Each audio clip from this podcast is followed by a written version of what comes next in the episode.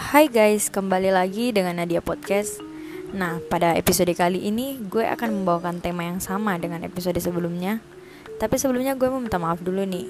Soalnya di episode sebelumnya gue bilang 3 episode yang akan datang Itu salah ya guys Yang benar tuh cuman 5 episode Jadi podcast horror gue ini ada 5 episode Dan sekarang sudah memasuki episode 2 Dan gue mau nanya nih Apakah kalian percaya dengan adanya hantu? Nah, sulit untuk tidak merasa ketakutan saat kamu mendengar sesuatu di malam hari yang tak jelas asal-usulnya. Melansir dari HuffPost, berikut ini adalah salah satu cerita hantu yang tak boleh kamu baca dalam keadaan sendirian.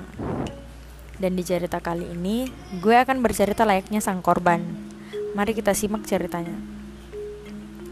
Rumah saya dibangun pada tahun 1904 ini adalah rumah keluarga tunggal dibuat dari rangka kayu yang dipasang di atas fondasi balok beton. Saya telah tinggal di sini selama sekitar 12 tahun.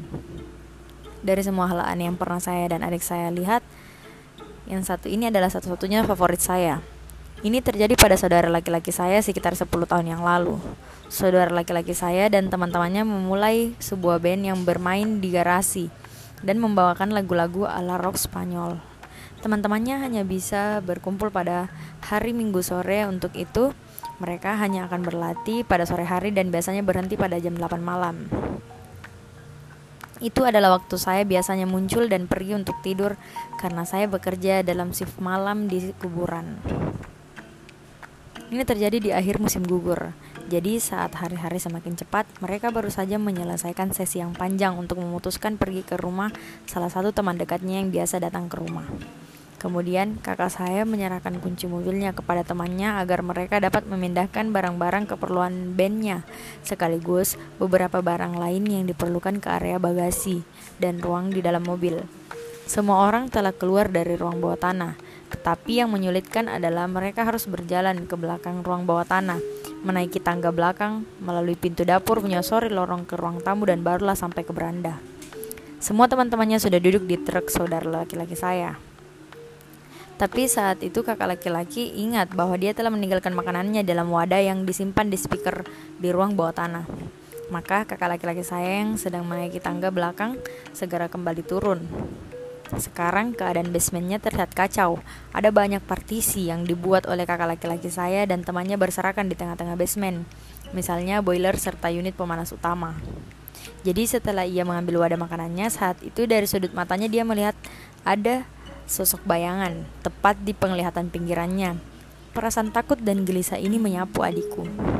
Kami telah diajari bahwa jika berhadapan dengan roh atau hantu dan merasakan getaran yang buruk, hanya ada dua pilihan, mengucapkan doa singkat atau mengumpatinya. Nah, kakak saya memilih yang terakhir. Pada di, pada dasarnya dia hanya mengatakan, "Hey, saya tidak punya waktu untuk omong kosong ini." Kakak saya mulai berjalan ke bagian belakang ruang bawah tanah dan dengan cepat menaiki tangga, menutup pintu dan mematikan lampu saat dia berjalan keluar. Saklar lampu terakhir ada di sisi berlawanan dari pintu depan. Untungnya, pintunya terbuka dan cahaya dari lampu jalan membanjiri ruang tamu dengan cahayanya yang kuning. Kakak saya mengatakan dia merasakan sesuatu di punggungnya, tetapi dia tidak pernah berbalik. Saat dia menekan tombol terakhir, ruang tamu menjadi gelap, begitu pula bagian rumah lainnya.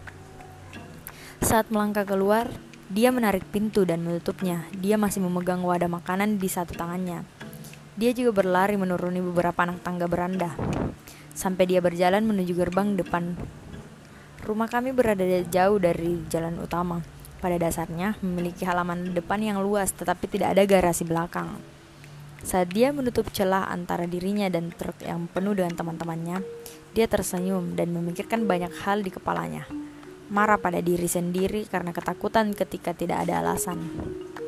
Dia naik ke sisi pengemudi truk, mengenakan sabuk pengaman dan bersiap-siap untuk keluar dari tempat parkir tepat di depan rumah.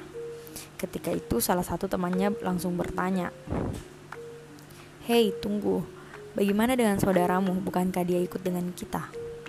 Kemudian saya menjawab, apa maksudmu? Dia pergi kerja lebih awal malam ini. Dia sudah pergi sejak siang tadi. Apakah kamu melihat mobilnya ada di sini sejak sore, tadi? Pertanyaan berikutnya yang mereka tanyakan.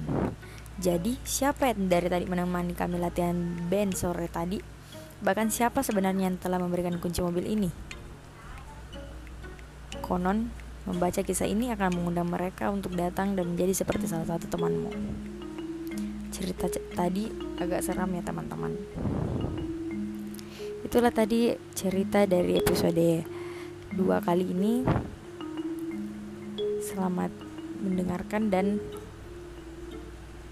terima kasih.